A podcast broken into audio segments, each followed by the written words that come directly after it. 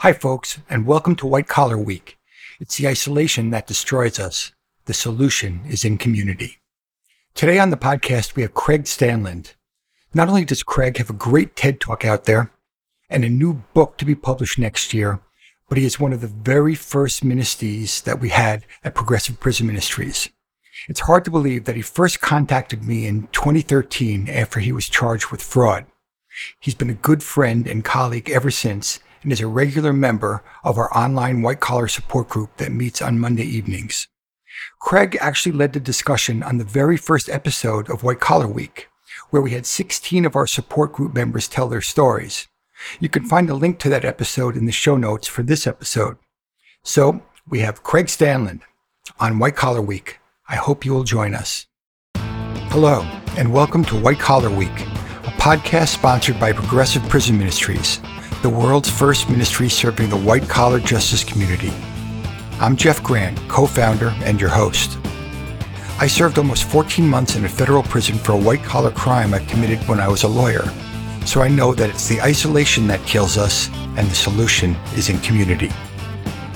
So let's get started. Hi, folks, and welcome to White Collar Week. We have a uh, very special guest on tonight, a long term friend of mine already, um, Craig Stanland. Craig was one of my very first ministees when he got into trouble back in 2013. He came, um, he contacted me, and he actually came to my house, and we uh, we spent some real time together. And he has a fascinating story, a fascinating fascinating story of recovery and reentry that we're going to talk about. Um, uh, Craig has a, a, TED talk out there that um, is a definitely a must see, and uh, the, uh, he'll be talking about it, I'm sure. And he's a book coming out next year too that he just went through a crowdfunding um, program for, and it got fully funded. I think what Craig said he's got 103% funding. So uh, we're going to talk about all that and more. So uh, Craig, why don't you spend five minutes or so and give everyone your background, and um, and then we'll get into conversation. Absolutely, Jeff. Thank you so much for having me on. And yeah, we did. We met in 2013. So I'll I'll go back. I'll go back a year before that. I'll go back to 2012. In 2012, I had what many would say was it all. I had the beautiful, amazing wife. I owned several homes. I had the nice cars. I wore the best watches, ate at the best restaurants in Greenwich and Manhattan. I was living the life. The only problem was that my identity had become so inextricably tied to my things and my ability to buy those things that I really I didn't know who I was. And I worked in technology and the technology that I was selling was becoming more and more of a commodity. So the margins on it were shrinking. So my paychecks were shrinking. So I've got this really bad equation of shrinking paychecks but a desire and a need to keep my identity going, to fuel my identity, to to fill that feeling of not being enough for my my beautiful wife, uh, not being worthy of her, of my job, of my success, of the homes, of anything, just that empty, hollow feeling. So that is that is on the rise. My paychecks are on the decrease, and an opportunity presented itself I had started at this technology company all the way at the bottom. And because of that, I knew how every single component of the company and our partner company, how they worked. I knew the intricacies, I knew the ins and outs. And here I am looking for something to solve this problem. And I start seeing this pattern that I'm picking up on. I start putting the pieces together and I realized that I've got basically this this treasure map that I feel like I'm the only one who knows how to get to the treasure. So it was about in 2012, I made a choice. And that choice was to exploit this, this opportunity that I saw within our partner company's warranty policy for my financial gain what's really interesting is when when I did it, my my crime, my fraud was a series of choices. And that first choice, you know, all started with hitting the enter button, clicking the mouse button, and really just making that choice. And the first time I did it, My heart spoke up and it said, Do not do this. This is not the way. And I ignored it. And I ignored that voice every single time I made that choice. My fraud went on for just about 10 months. I probably made in excess of a thousand choices. And every single time I did that, every time I hit that enter button, every time I hit the mouse button, my heart told me not to do it. That all came to a screeching halt on October 1st, 2013. And that is when I had just started my new job. Our biggest competitor had wooed me away with a really nice uh, bump in base base salary, a nice commission package. I was two weeks into this job. I take the elevator up to the 37th floor of uh, Penn Plaza, right next to Madison Square Garden.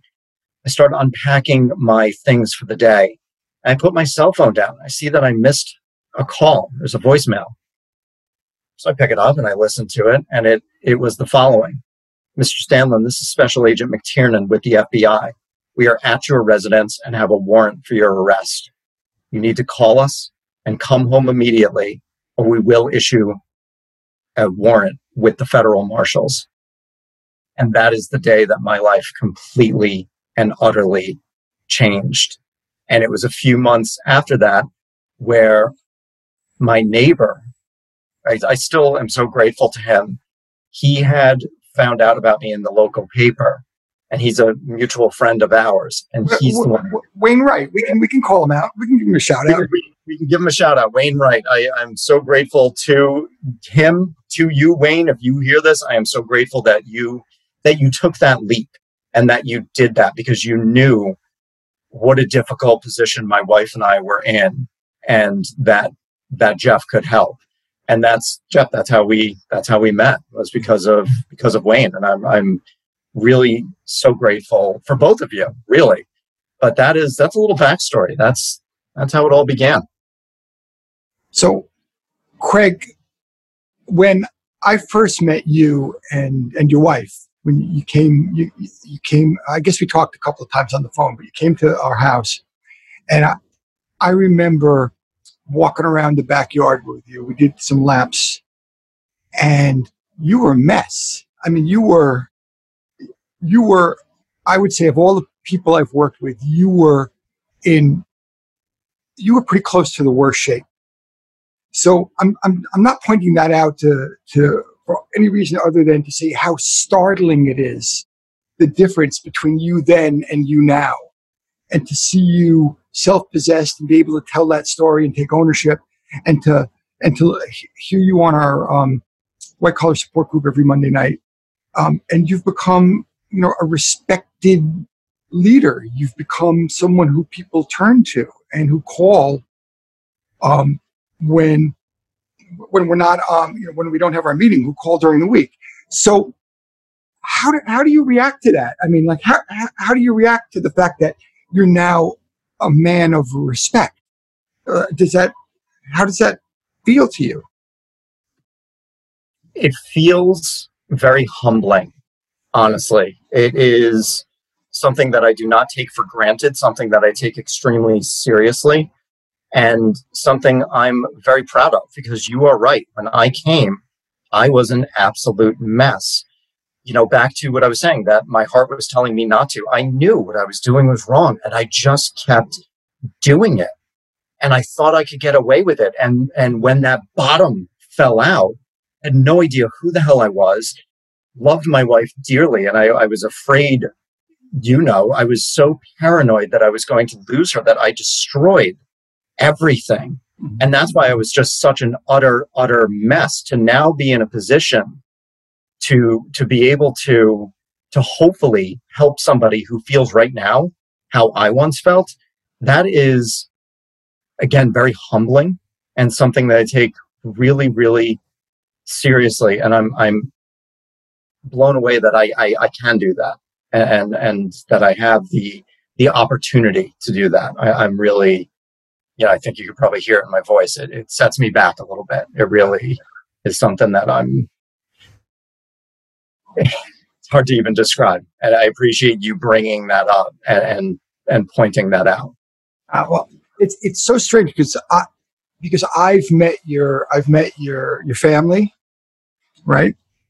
Um, it seemed to me that you had an ideal family in many ways. I mean, there was a little bit of of uh, of divorce in there, but you know, I've met I've met both sides of, of of your parents and your extended family.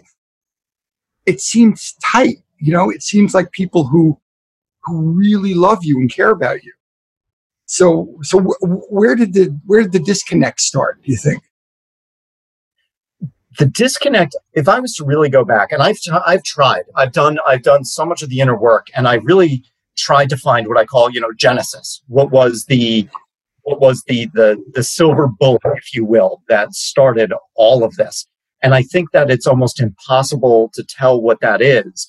But I think it's it's a series of events of growing up. It was coming home with a 97 on a test and my father saying, What's wrong with you? You know, why did you miss those three points? Why didn't you get a 100? So now, you know, a 97, which is a phenomenal score, is not good enough. Yeah.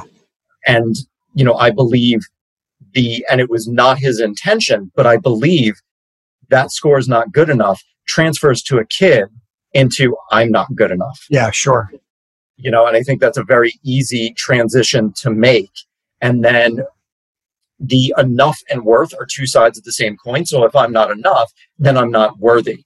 And I think that is really one of the things that started the ball rolling. And another thing was I was always the shortest kid in class. You know, we would stand up, you know, stand according to height. I didn't have to think about it. I knew exactly where to go. It hmm. wasn't wasn't hmm. really you know, a contest. There was maybe one other kid, but I knew that I was always at the end. I, I, I same for me, but I was at the other end. Right, exactly. Yeah, so it's it makes life easy in that regard. But you know, I've got I've got the, you know the shortest kid. I was one of the brighter kids in class, which when you're young is not really something you know that helps you. I had the bowl haircut. I had glasses. All of this to say that I was bullied, you know, quite a bit. Yeah. And, you know, it was, you know, there were times where there was a kid who would, he would throw my jacket in the garbage on the da- on a daily basis. Mm. And, you know, the guy could absolutely kick the crap out of me. So there was nothing that I could do about it. Yeah. And I think that, that bullying, and I, I don't ever want to point fingers or blame, but I think these are some components that led towards the not enough, not worthy. Now, all of a sudden, you know, we fast forward and I'm making hundreds of thousands of dollars a year and I can go out and I can buy a $12,000 Panerai. Well, now I'm, now I'm somebody. And I yeah. think that was such a huge part of it is, you know, here I was a nobody getting my, my jacket thrown in the garbage. And now I'm driving a nice BMW convertible. I'm eating, I'm a VIP at some of the best restaurants in Greenwich. You know, when I come in, it's hugs and kisses all around and the best table and, uh, you know, all these things so i'm somebody and that's that's the identity that i grew into and it was really i think it was just making up for a lot of that crap from childhood I, I know how you feel because I, I was a vip at the diner in greenwich so it was yeah, i love that diner. That diner is great. It's a great diner. So um i mean the reason i asked was was not because i i thought that in any way you were going to um not accept 100% responsibility for your behavior because I know you and and and I've also seen you speak. Um, but part some of the people who are going to listen to this undoubtedly are going to be kind of in that transition period, or may, you know maybe there's a cautionary tale here where where at least we can reach out to some people and say, listen, you know, you, just because you're feeling a certain way about yourself, you're feeling mad rush of making some money early on doesn't mean that you have to make bad choices from there. You know that, and I, I, I think it's important to uh, um, to point that out because you're a you're a powerful example for a lot of people. Thank you, and I think that is to anybody who is in that spot is, is just to this is this is some what I'm about to say is something that helped me get through prison, and it is everything is temporary and I believe that applies to the good and the bad. And I think for being in this, in a wickedly successful position, anything can happen and the bottom can fall out at any time. So I think it's just being, taking that step back, being grateful for what you have and just taking a breath and, and realizing that it can all go away, not from anything that you do, but there are, you know, uh, somebody at Google wakes up and has an itch to scratch in your field and they either want to buy your company out, make your job obsolete, so, you know, things out of your control in that nature. Yeah. So it's just having that gratitude in advance for what you have, but knowing that it's not who you are. And I think that is one of the, the key elements is that we are not our success nor are we our failures. And I think that's mm. such a huge thing to remember. Mm. And particularly on the successful side, you know, driving a Ferrari, driving a Porsche, whatever it may be, you are not your Ferrari and you are not your Porsche. You know, it's, but it, and it, but it's so hard not to get those two mixed up. Yeah. Especially when you, as, as you get caught up in, in the, in, in, in the more of everything, you know, in the, in the, in the need to have more in order to, in order to prove yourself. There's never enough. Never there's enough. never there's never enough you know i mean i think it's so when i first started making some money you know and i'm bet you i'm guessing a lot of people can relate to this you know what's one of the first milestones? It's 100 grand you know when you're first starting making out you know you mm-hmm. want to hit that six figures. When i hit six figures i'm going to be somebody and i'm going to be happy. Hit the six figures it feels great for what? Five seconds? Maybe. you made it right maybe i'm stretching it. Then it's you know, then you round up, maybe it's 150, then it's 200, then it's 250, then it's let's get to a half a mil. And every single step is when I do this, then I'm going to be happy. Exactly. And, and it's, it's the line from my TED talk, you know, I was trying to fill a broken glass, but I was too blind to see that I never could. Mhm. It, it's just an impossibility. And another analogy I, I like to use is, is running on a treadmill, trying to catch the horizon. Wow. Never going to happen. Yeah, never gonna happen. So um now you are uh, you're being prosecuted and um you don't know if you're going to go to jail or not, as I recall. I, I'm, I, I think that it wasn't clear. And um, um, where was it? New Haven courthouse? Is that is that where it was? It was New Haven, correct? Yeah, yeah. I was I was there. I was at your sentencing, right? You were, yeah, you Yeah. were. and um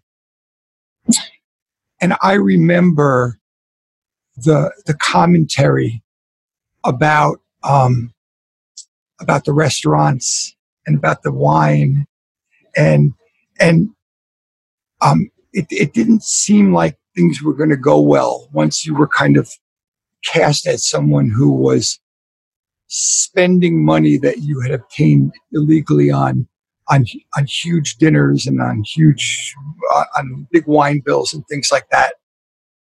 And um and then you were standing there in the court in the courthouse and why don't you just kind of explain what happened Man, that is, uh, yeah, I will. When when they brought out the so the FBI subpoenaed the restaurants that I used to go to, Yeah. and you were there. They literally broke down.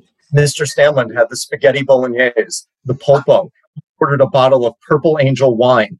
The judge made a joke about having a wine lesson from the bills, and I, I have a line in my book. I said the judge made the joke, and only one half of the courtroom laughed you know, because you've got you've got the prosecution on one side. It's like a wedding. You know, you've got the bride and groom on different sides of the aisle, yeah and one side of the aisle laughed at her joke.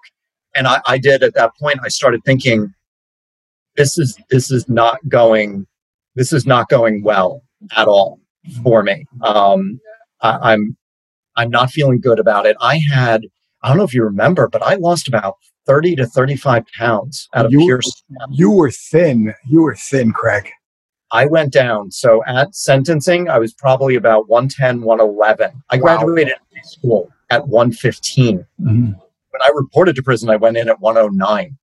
So, I mean, I had lost a tremendous amount of weight.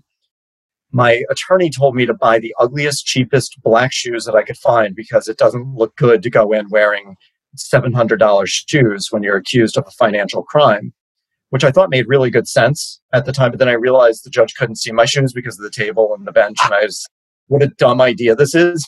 And, but I bring that up because I've lost all that weight. I'm really weak because of that. My, my back was on fire. those shoes were killing me. So I just physically feel like absolute crap. The judge is making the jokes, going through all these things.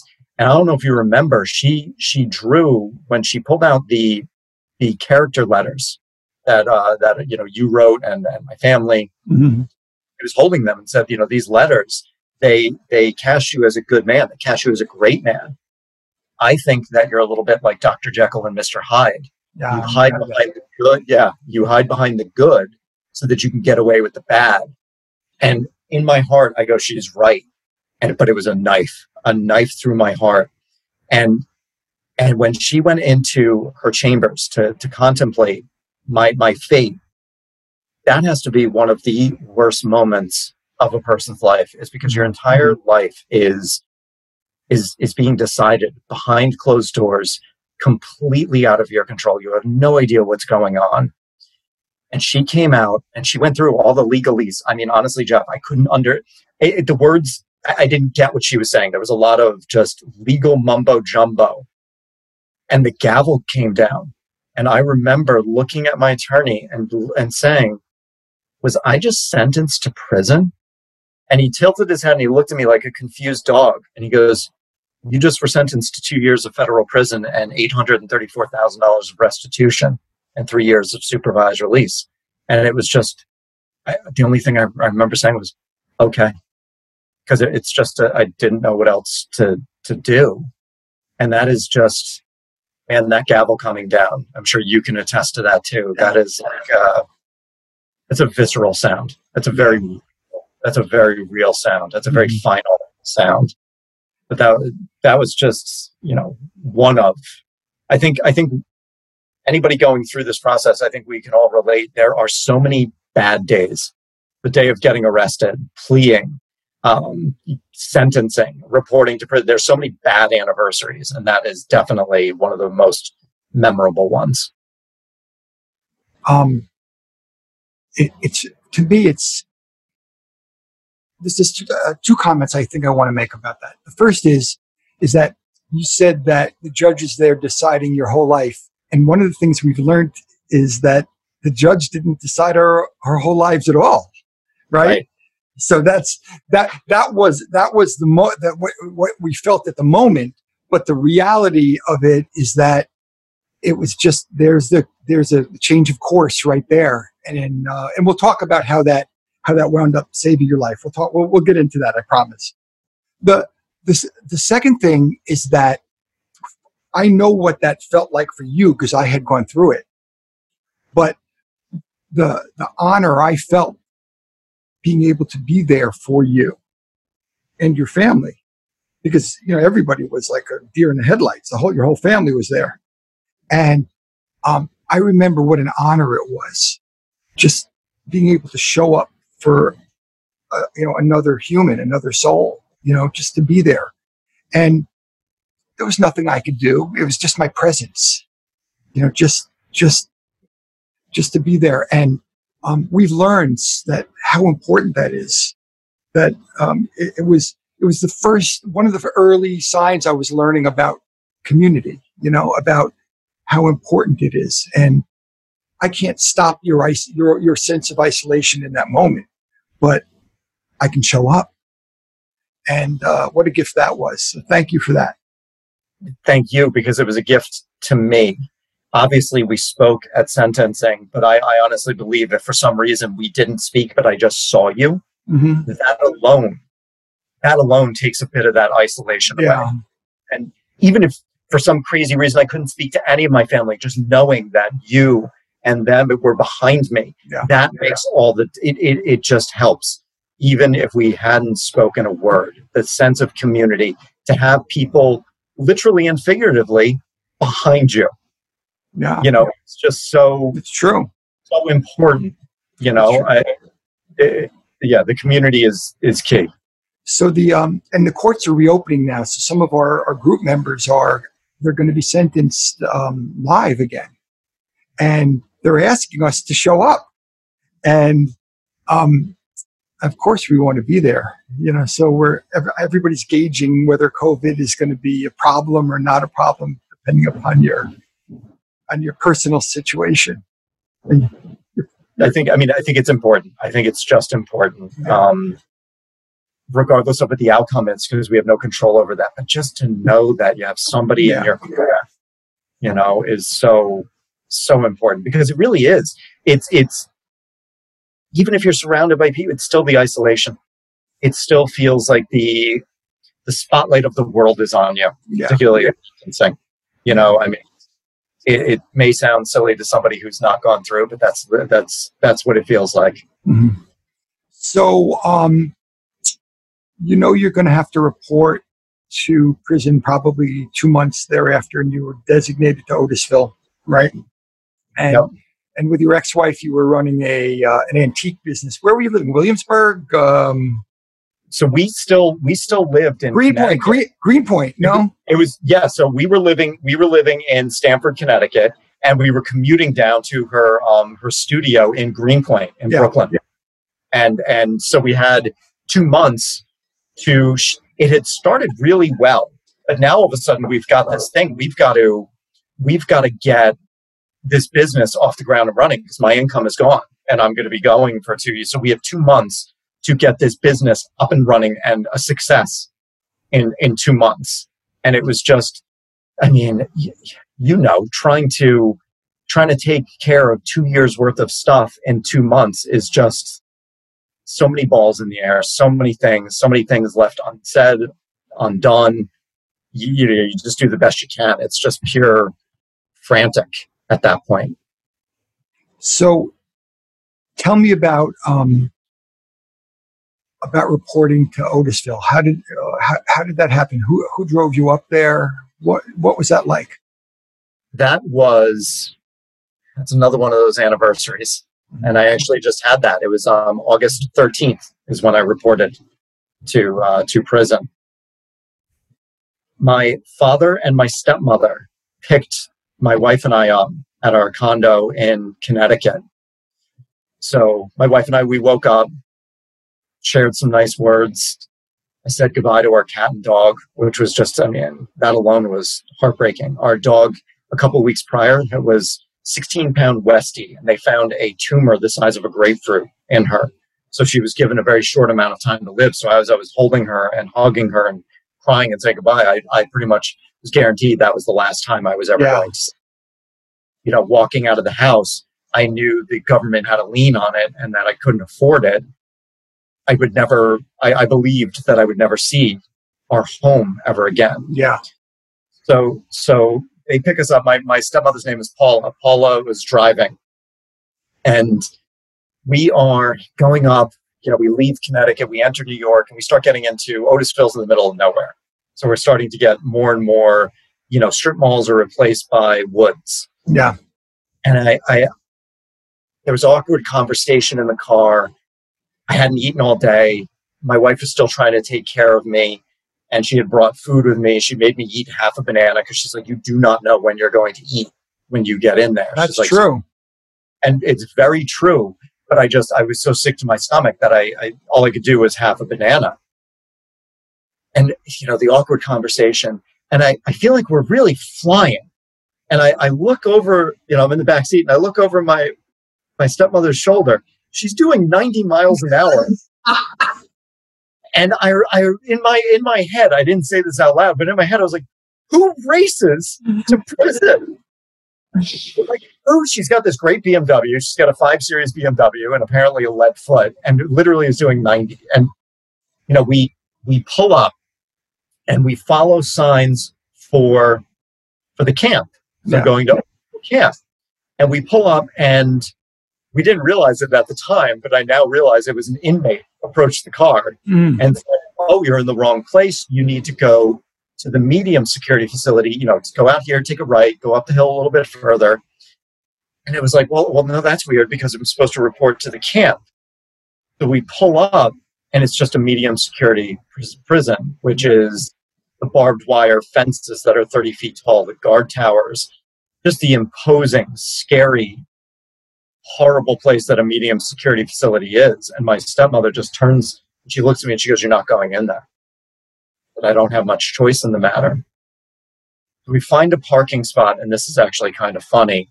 guard comes and taps on our window and she's like, um, sorry, but you can't, you can't park here. And my father is, well, you know, we're dropping off my son. He's reporting to the camp. And he goes, no, I understand that. You're parked in the warden's spot. so, so, we, so we had to move. I said goodbye to my my father and Paul out in the parking lot, mm-hmm. and Kyla and I made the made the long walk into. Yeah, it's just very much like a. It's very.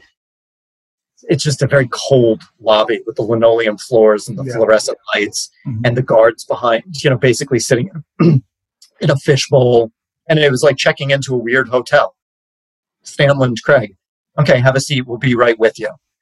And Kyla and I, we sat, we held hands, and we were crying.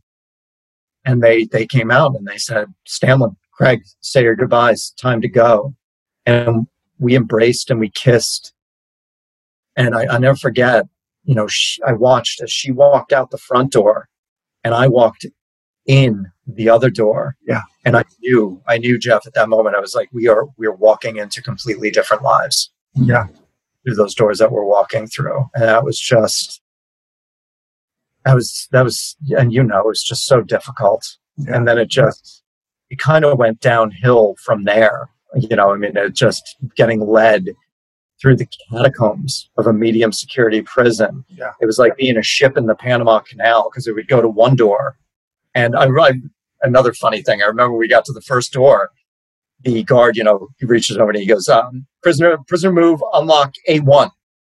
And I looked around and I was like, oh, I wonder where the prisoner is. Oh, oh, it's me. Damn. Okay. That, you know, just reality kicking in. And we go through all the catacombs and we just go to a holding cell. And the guard didn't say anything. The CO didn't say anything. He opened it and I just knew that I had to enter second I crossed that threshold, he just slammed that door behind me. And then it's just one of those moments that it really hits home. So, um, I don't want to go through the whole experience of, uh, of your first day and R and D and all that stuff, but how long did it take you to acclimate? I mean, no matter what I was telling you or what anyone else was giving you information in, in advance, you know that pretty much within, from experience, you know, or you can attest that pretty much by three weeks in, you become an expert in wherever you are. And all of that mental um, uh, anguish, all that, all, all that terror about what to do and how to do it, and will I get, and will will I get thrown in the hole, and all of that stuff. Three weeks later, you're like an expert, and people have taken you under their wing, and and you're in in your case, you were probably playing softball or whatever you were doing. But actually, I know that. But the, but is it accurate that, that it took maybe two, three weeks, maybe four weeks for you to become fully aware of what you needed to do and how you needed to do it in, in, in prison. And all of the concern was really just not worthwhile what a, what a great way of saying it. And as soon as you were saying that, two weeks popped into mind. It was actually, I would say, it was it was two weeks where I felt really, really comfortable. And I will just briefly go back to that first day when I was when I was checking in. Uh, when when we pulled up and they told us we had to go to the medium facility, I looked at the sidewalk and there was this guy that was 6'3", 270 of solid muscle. And he is petting a cat on the sidewalk and the cat has her belly exposed to him which means if a cat exposes its belly to you it means it trusts you. Yeah. so here's yeah. this massive guy and i can actually hear him through the car and he's talking like a child. He's putting on the cute little voice. He's like who's my little baby? Who's my and the second i saw that i said oh wow. Okay i that alone made me feel safe. Yeah. That cat feels safe enough to be here then i feel safe you know, and that that immediately made me feel good. And two weeks in, I did. I felt comfortable. I had my my rhythm down. You know, I knew where to go, when to go, the counts, you know, things like that. And and people do take you under their wing. You know, it is actually a very can be a very nice environment actually because I think people know when you're coming in what you're experiencing and there's a bit of empathy. You know, I was given a mentor when I came in, Mhm. and he definitely helped me so much. Well, there's a community in there. People don't really know what it's like in in a prison. I mean, you were in a camp. I was in a low, but people don't really know that. In some ways, this is the first sense of family or community that people have had in a long, long time after being isolated or being so scared. And it's really not in there what people think, what you, what you see on TV or on Oz or Get Prison Break or whatever. I mean, pretty much it's boring, right? You just It's so boring. Did you guys have the saying? It is days are slow, weeks are fast. yeah, The days, the days took forever to go by, but then all of a sudden it's Friday. just like now, yeah, exactly. just like in COVID, right? Yeah, exactly. It's. I mean, what a great what a great parallel. Actually, So, how long is it before um, Kyla um, lets you know that um, that it's over between the two of you? it was about four months. She let me know on December twenty second. She was visiting for the holidays. She didn't want to actually tell me. She didn't want to do it before Christmas, um, but I knew, you know, I knew something was wrong, and I think that she would. She had made her mind up anyway, but I think I had manifested in a sense. It was just the sword of Damocles hanging over my head. Mhm. I saw something in her eyes, and I just I pushed and pushed and pushed until she just said, "I'm leaving you." And that was that's really when that's when really when things started to get really bad for me. So, why, why don't you describe um, the, the the lowest moment that you had and, and how you got there? Because I know that it got very dark for you. it got very very dark and that that was it was it was it was bad before she told me that and i'll tell you a brief story of something that added to how bad it was when i had gotten there and i realized that i was safe i was probably in for about two months and i was sitting at one of the picnic tables and you know rap music's playing from the gym guys are playing handball and it's you know i just kind of get into this this daze and i'll tell you it was like a direct message from the universe, like a direct download. It was one of the most crystal clear, beautiful moments of my life where I understood what's important. And that's love, family, friends, connection, gratitude, joy, all these things that can, that come from within that don't cost a cent. And I, I, I understood it and not a religious guy whatsoever, but I guess in our worst moments, we all tend to look to somebody. And I, I'll never forget, I looked up and I said, thank you, thank you, thank you. I won't F it up this time. And then I hear the rap music again, again and I hear the, the handball hitting the, the wall and it snaps me back out of it. And I realize I'm in prison. And I had already started a little bit of the suicide ideation. And I said, I just was given the secret to life and I'm going to die before I have a chance to actually live it. And I tell that story because it just, it added to the shame that all of those things don't cost anything and were available to me my entire life. And I just threw them away. So now when Kyla tells me that she is leaving me, I've got that gift that I felt like I squandered. And I think that the greatest gift of being alive and being a human on this planet is to love and to be loved. And I lied to Kyla and broke that sacred trust. And my shame told me that I destroyed love. I now understand that you cannot destroy love. But at that time, I believed I destroyed the greatest gift that we have being alive. So add that to the download that I got from the universe. Add that to the fact that I ignored the voice that told me not to do it thousands of times, where that voice, it disappeared and I could feel my heart close off and clench up and it was done. And I had started, I had started meditating in prison. I always wanted to. I always made the excuse I didn't have time. You know, busy corporate guy. I don't have time for that BS. You know, uh-huh. prison. We all know you've got plenty of time. That's for sure. That's for sure. That's for sure. So I start meditating, and it, it's going well for a while. And then there's a there's a saying called the monkey mind, and the monkey presents pictures and images to us, you know, and, and until that one image that really sticks and grabs a hold and we start, you know, ruminating and thinking yeah. about it. But the monkey showed me what my own suicide would look like. Mm. And it was so vivid and so real. I was in one of the basements of one of the homes that I owned. And I walk in and I sit on this chair and I don't know where this pistol was hidden, but I pull out a pistol and I put it in my mouth. And Jeff, I tell you, I can still, you know, telling you the story right now. Oh, in this vision, I was also wearing a, a black hood over my head. Mm. Don't really know why the monkey did that, but a part of me thinks that it was um, pure shame that I just mm. couldn't even look at myself, even in this vision. Yeah. To this day, when I put that when I put that pistol in my mouth, I can feel the cold steel of the barrel and I can taste that linen and I don't take long. I don't take long to pull the trigger, and I can feel the bullet go through my brain, through the back of my skull, and I, mm. I'm just I'm picturing this as a third party watching this scene play out. So the monkey, it played that vision, you know, once or twice, right? And I would wave it off, and it started playing it again, and again, and again, and it played that vision, what felt like every second of every day for four months straight.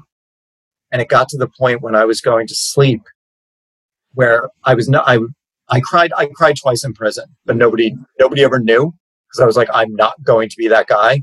Uh, when I thought that our dog was dying, when I got the phone call that dog was dying, and when Kyla told me that she was leaving me, but I would, I would hold, hold the tears in every single night, and I would pray and say, "Please kill me in my sleep. Please kill me in my sleep. Please make it stop. I can't take this anymore. It was driving me insane. And every single morning, I was crushed when I when I would wake up and see the light of a new day. Yeah. That was that's when I started planning on how I was going to kill myself, and that mm. that was my bottom. You know, one thing I've never told you is that uh, a, a, lot of people talk to me about um, their feelings of uh, suicidal ideations. I mean, if, if it turns out to be uh, something present, you know, I'm a mandated reporter. You know, I'll I'll I'll, I'll uh, we'll, we'll call the police or we'll call you know we'll get them help if they need help right away. But usually it's not that. Usually it's more of a conversation, and they tell me that they've been feeling suicidal, and then I'll, and then I'll say to them, so how much time have you spent on Google looking up ways to kill yourself? And they like stopped in their tracks. Like, I said, yeah, I, I did that too. Like, that's what people do. They, they, they Google it. And it's just, it's, it's, it's startling that, that to actually be in a place with someone else who's had these feelings and, and the, and the, I'm talking about visceral, talk about yeah, I, have actually Googled it. And um, it's just talking about these things helps. Just brings everyone into into the moment. It brings people into reality. You know, brings people into the into reality, and it also lets them know that they're not alone. Yeah, you know, it's that to get to the point of thinking of killing yourself. That is pure shame. That is mm-hmm. just pure shame, self-loathing, self-hatred and at that point, you could, you could be surrounded physically by a thousand people and you are the only person in the world. And then somebody says something like that, that they can connect with and realize that they're not alone. That's a, that's a holy crap moment yeah. to just, whoa, I, am not alone in this. You did that too. And just, oh, it, it, it breaks a pattern. And it's, it's great that you do that. Yeah. So, um, tell me about um, coming, getting out of prison, coming home. Um, um, you're, you're, you're. I know that you went through this uh, this metamorphosis. You know that you were, you became someone who was um, optimistic. You know that that wanted to wanted to be a healer. So how did that happen? Well, I'll tell the story of how and this ties in what stopped that vision from from yeah. happening yeah was that was my I get an email from my best friend of 30 years, Sean, who just says, Hey man, can I come for a visit? Mhm. And you know what it's like to receive a visit in prison. It's, it's extremely stressful, Mhm. but it's also a joy to have that contact with the world. And Sean is this guy, man, 30 year, 30 years of friendship. I can tell him anything. And you also know, and for anybody listening who may not know, I couldn't talk to anybody in prison about this. I couldn't mention it on the phone. I couldn't mention it in an email. I had to bottle it all up because you mentioned suicide in prison, you get locked in solitary. Right. And the idea of isolation scared the crap out of me. So I bottled it all up. Now Sean's coming and visits aren't monitored. Mhm. I can tell Sean what's going on. And so I'm so prepared to tell him, to let him know everything that's going on, to get this burden off of me. And we sit down, and before I can say a word, Sean starts to speak, and his life is a complete mess. You know, he's getting a divorce, he's got money issues, he's got work issues, and he he was really sad. He was there was a sadness in his in his voice and his eyes that I just I don't ever remember in 30 plus years of friendship ever seeing.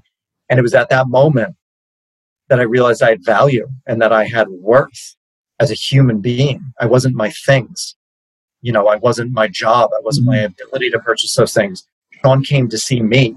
His brother lived a couple doors down, who he's got a great relationship with. He could have gone to his brother. Drove two hours to come to prison. Not the most fun place in the world to visit, you know? And he made that drive because he needed his friend and he needed me. And that's the moment that my life, that's the second day that my life changed. And from there, I knew I had to give meaning to the suffering that I had caused Kyla and my family.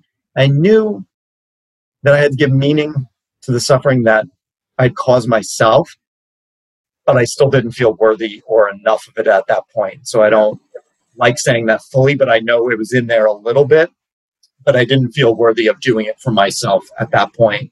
But that's when I really threw myself into why did I do this? Why did I make the choices that I made? What was going on internally?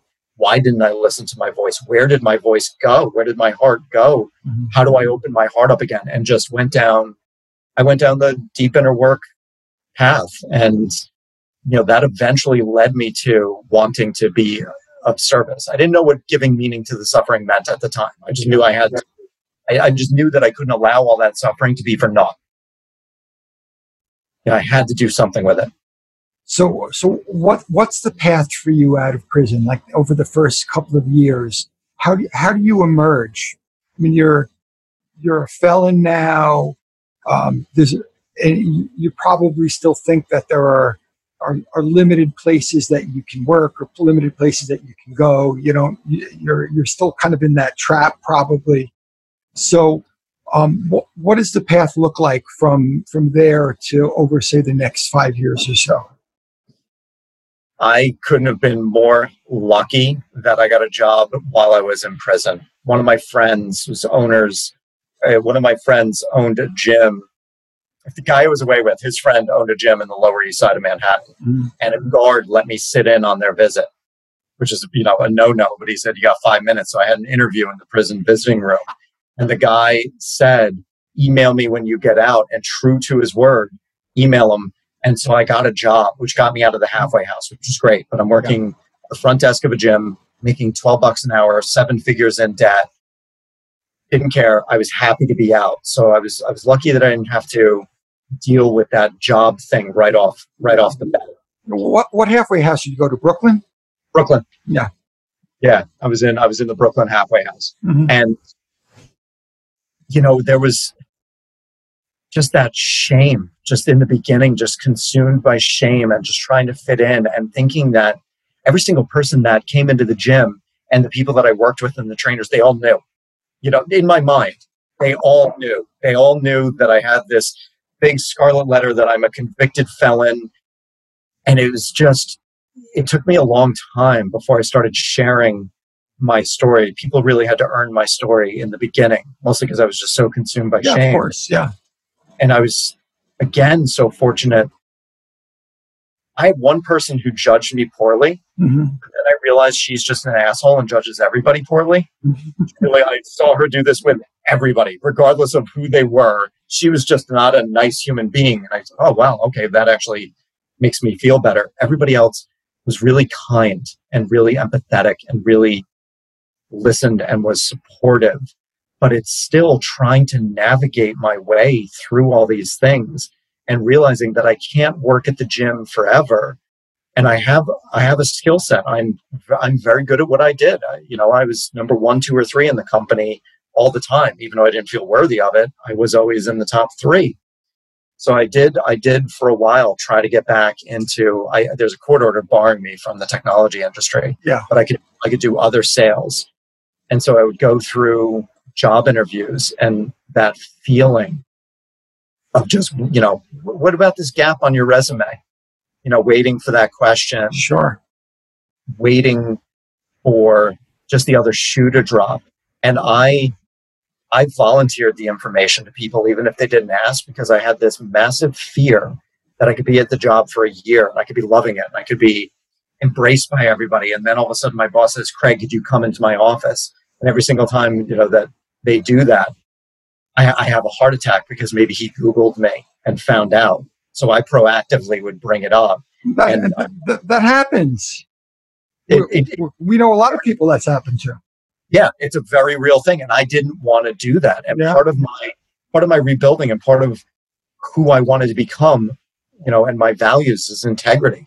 Mm-hmm. And it was I've got to tell these people, you know, everything right off the bat. And, you know, I'm sure a lot of people have also heard this. Well, I don't have a problem with it, but let me check with HR. HR HR says, you know, no, right off right off the bat. And, you know, I was trying larger corporations at first. And I said, let me try, let me try startups. Yeah. Startups would be a little bit looser and, you know, mm-hmm. whatever. And I went through four, four interviews at this one startup, pretty cool mm-hmm. company. And I, I, th- I think, it, I mean, it was going really well that they brought me back four times. Yeah. And I ended up telling them on the fourth interview, and they actually looked really disappointed. And they said, we would have never known and I think that is what, you know, precluded me from getting that job. And I realized I just, I'm going to be staying at the gym for a while, you know, and I said I had to, I had to, I had to accept that.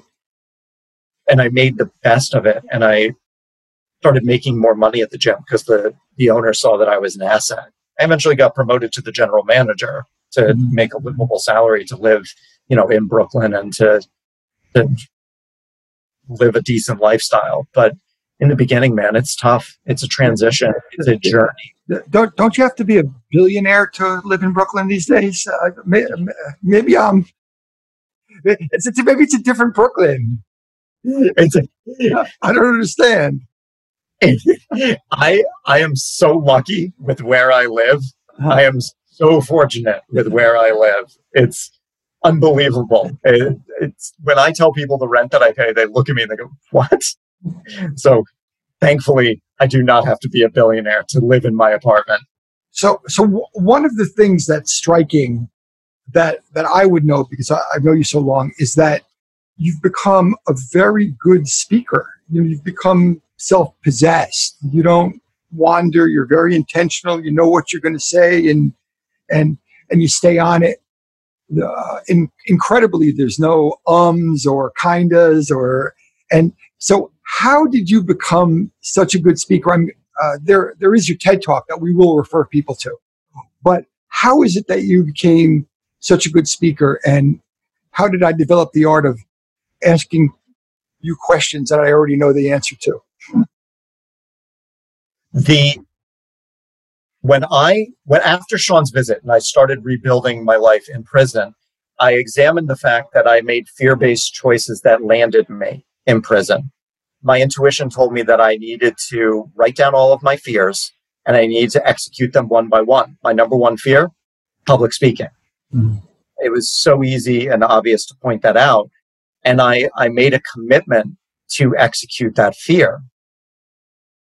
I get out of I get out of prison. I'm in the halfway house, got access to the computers, and I Google public speaking courses, classes, you know, trying different things.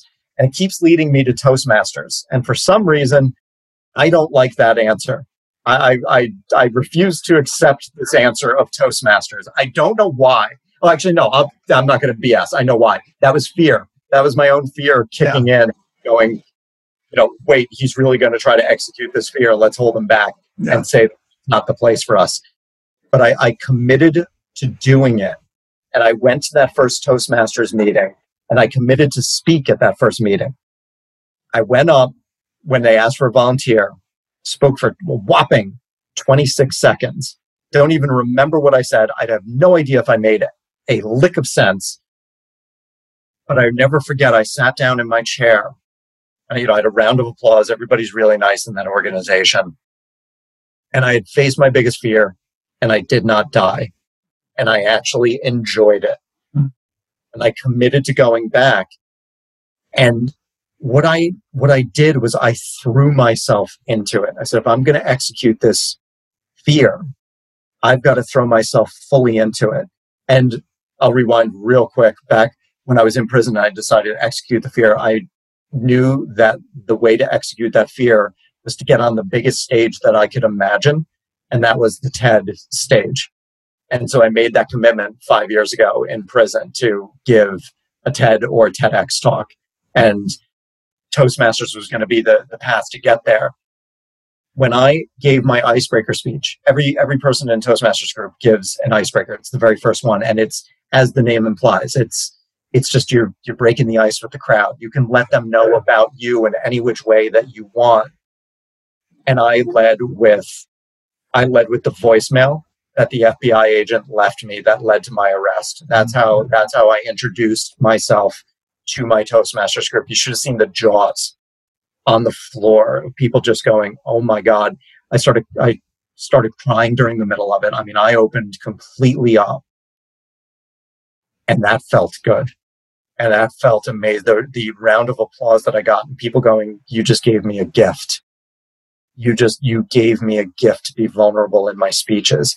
So I just threw myself into it. I ended up becoming the president of the Brooklyn Premier Toastmasters Club, competing in contests and winning contests and enjoying it and knowing that what I try to deliver in a speech, I try to add value and I try to inspire and I try to get people to think and to use my experience as a tool to help others.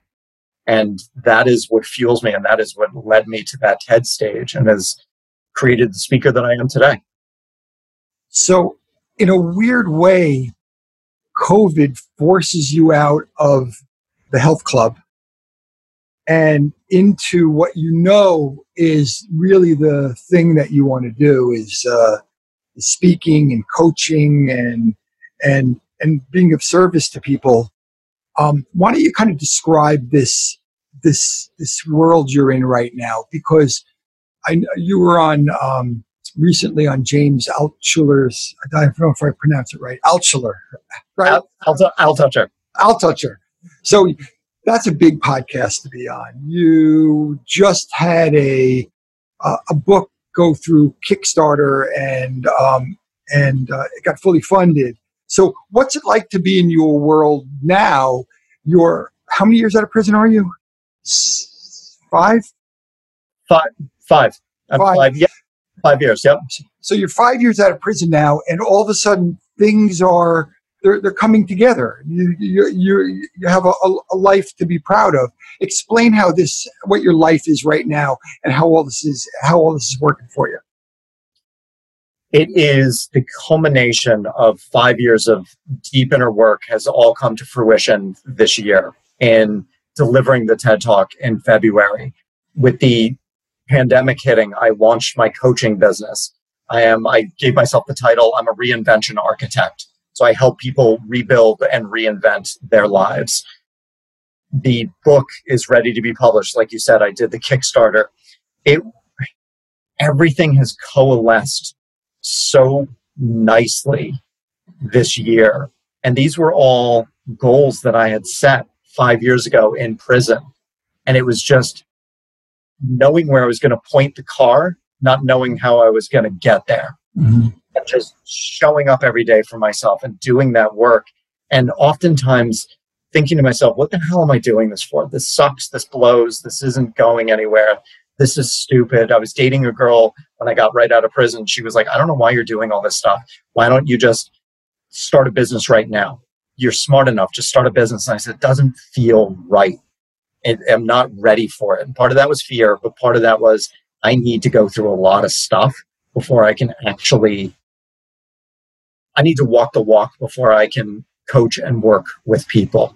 I need to have actually experienced everything so that I can work with somebody one on one and know that I've done everything extensively that I'm asking them to contemplate to do. So it's been, you know, honestly, Jeff, I got to, I mean, it's been, it's been a hell of a journey. And this year, I mean, it feels strange to say, even with the pandemic, it's been one of the best years of my life. Yeah, of course. Hands down, has been one of the best years of my life. Mm-hmm. And it, it, to think that I was begging to die, that I was wishing that something would kill me in my sleep, and to be where I am now, where I would not change a thing, where I wouldn't go back and change a thing. I would I would do it all over again to be where I am right now.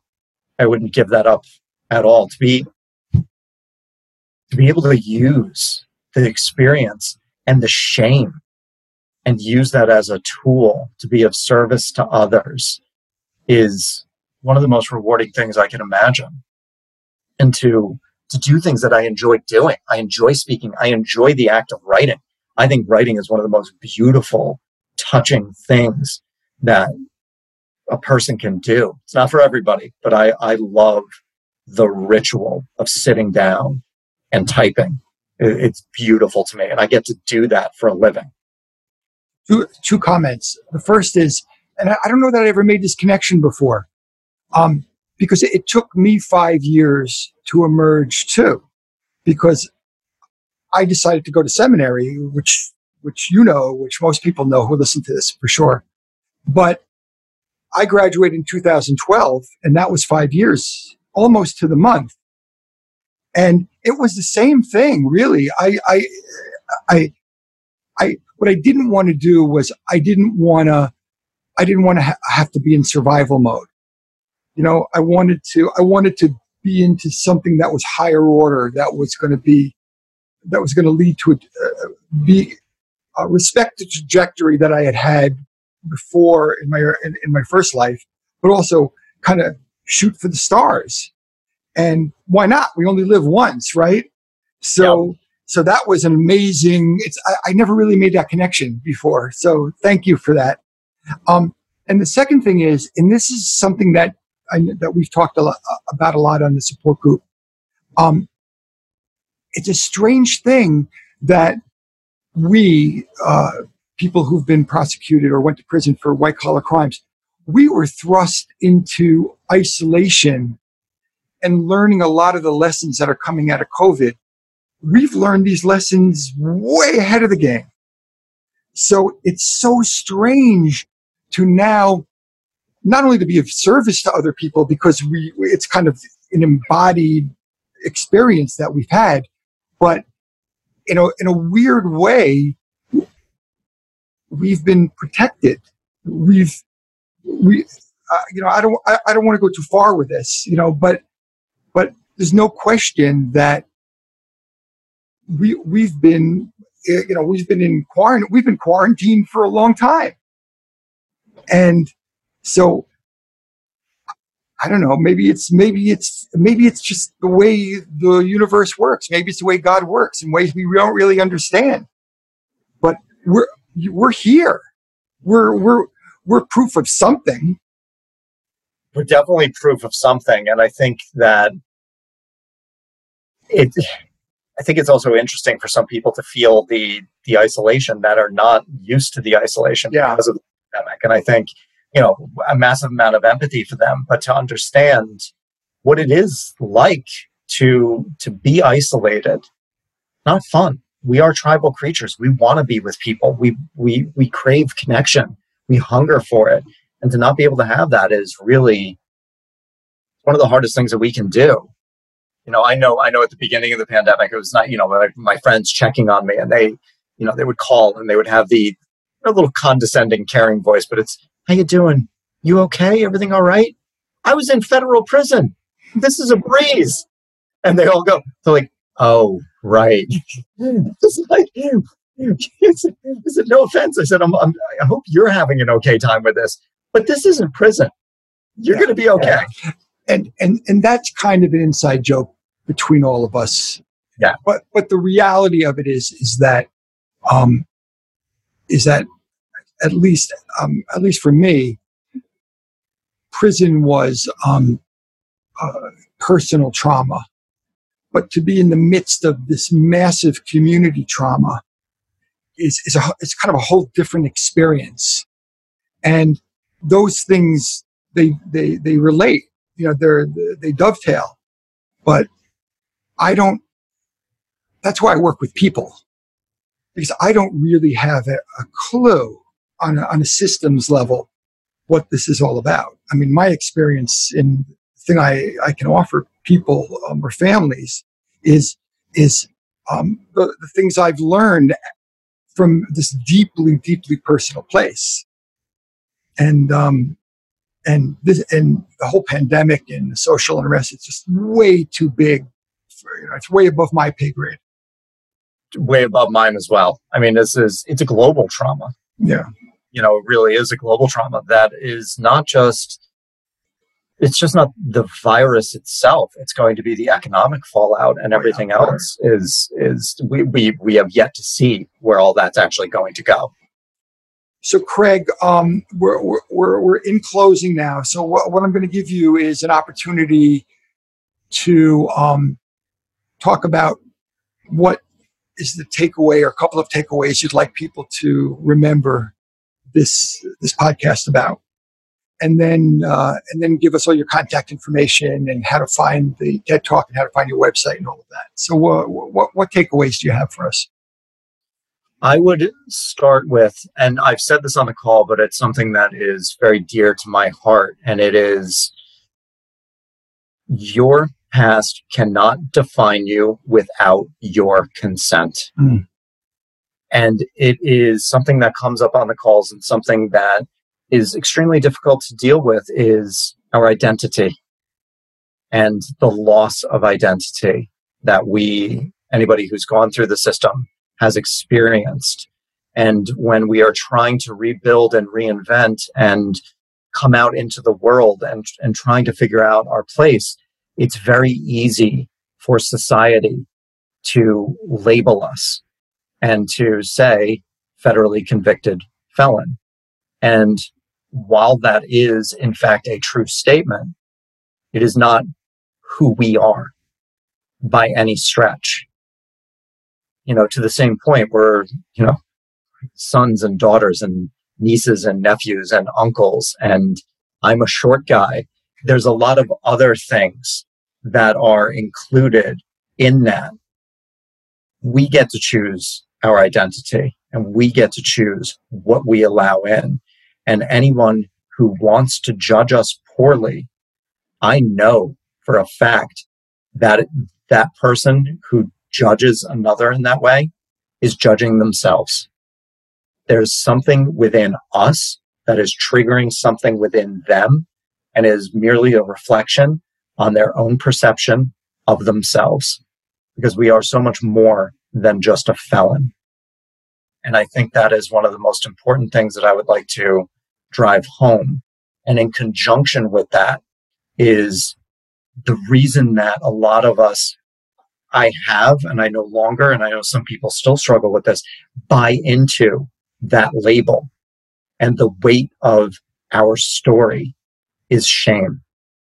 And shame is an insidious disease that will eat us from the inside out unless we do something about it we have to take responsibility for it. There's nobody else that really that will. And we do that by having a community and by sharing our stories because shame wants to be alone. It wants to be in the dark. It wants us to think that we're alone.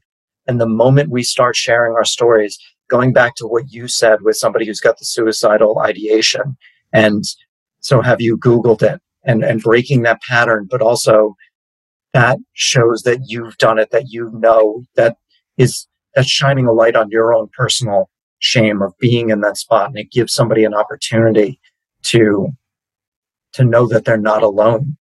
So we just have to continue to share our stories, to own our stories, because if our stories, if, if we're owned by our stories, our stories own our lives. We own our story, we own our lives, and we are responsible. We have autonomy and we have agency, and we get to choose how we show up in this world. And those would be a couple of the key takeaways that I would love people to to have is, and I'll say it again, your past cannot your past cannot define you without your consent and share your stories to unwind that shame. It's just too important. And then in regards to where people can find me, my website, craigstanland.com. And then I hang out a lot on Instagram, Craig underscore Stanland. And then my TED talk is how I learned my greatest worth in federal prison. Craig, um, it's been really wonderful having you on tonight. Uh, I, I, see you every week, so it's a uh, so. But but in, in in this context, it's really beautiful because we, we get to hear you. And w- one of the things on the white collar support group that we have on Monday nights is that um, I know that whatever the topic is, last night's topic was religion and God. We've talked about acceptance. We've talked about surrender. We've talked about all kinds of things. I can always count on you to be bedrock in that conversation, you know, to, and, and that's important because not everybody is as, uh, as self-possessed as you are or has done the work. And and um, sort of have you as an ally in that and a, and a friend and a colleague it's, it's just been a beautiful thing. So thank you for all of that. And uh, um, and god bless you and thank you for being on tonight. Thank you jeff. And i'm going to take a moment to acknowledge you and for meeting with me seven years ago to get this ball rolling i appreciate you tremendously and then to have that monday night call to have that platform that we can go to and have these conversations. It's so damn important. So I, I, I, appreciate you for doing it and for showing up the way that you do for all of us. So thank you. Well, you're, you're welcome, Craig. I, it took me 30 years of therapy to be able to say the word you're welcome. so you're welcome. And thank you, Craig. And uh, I love you, man. And uh, me too, Jeff. Yes, thank you. See you next Monday night. Absolutely. Bye. Thank you for joining us on White Collar Week, sponsored by Progressive Prison Ministries. You can learn more about us on our website, prisonist.org. That's prisonist, like feminist. And please remember to rate, review, and share this podcast so that families suffering in silence can find us if they need us. See you next time.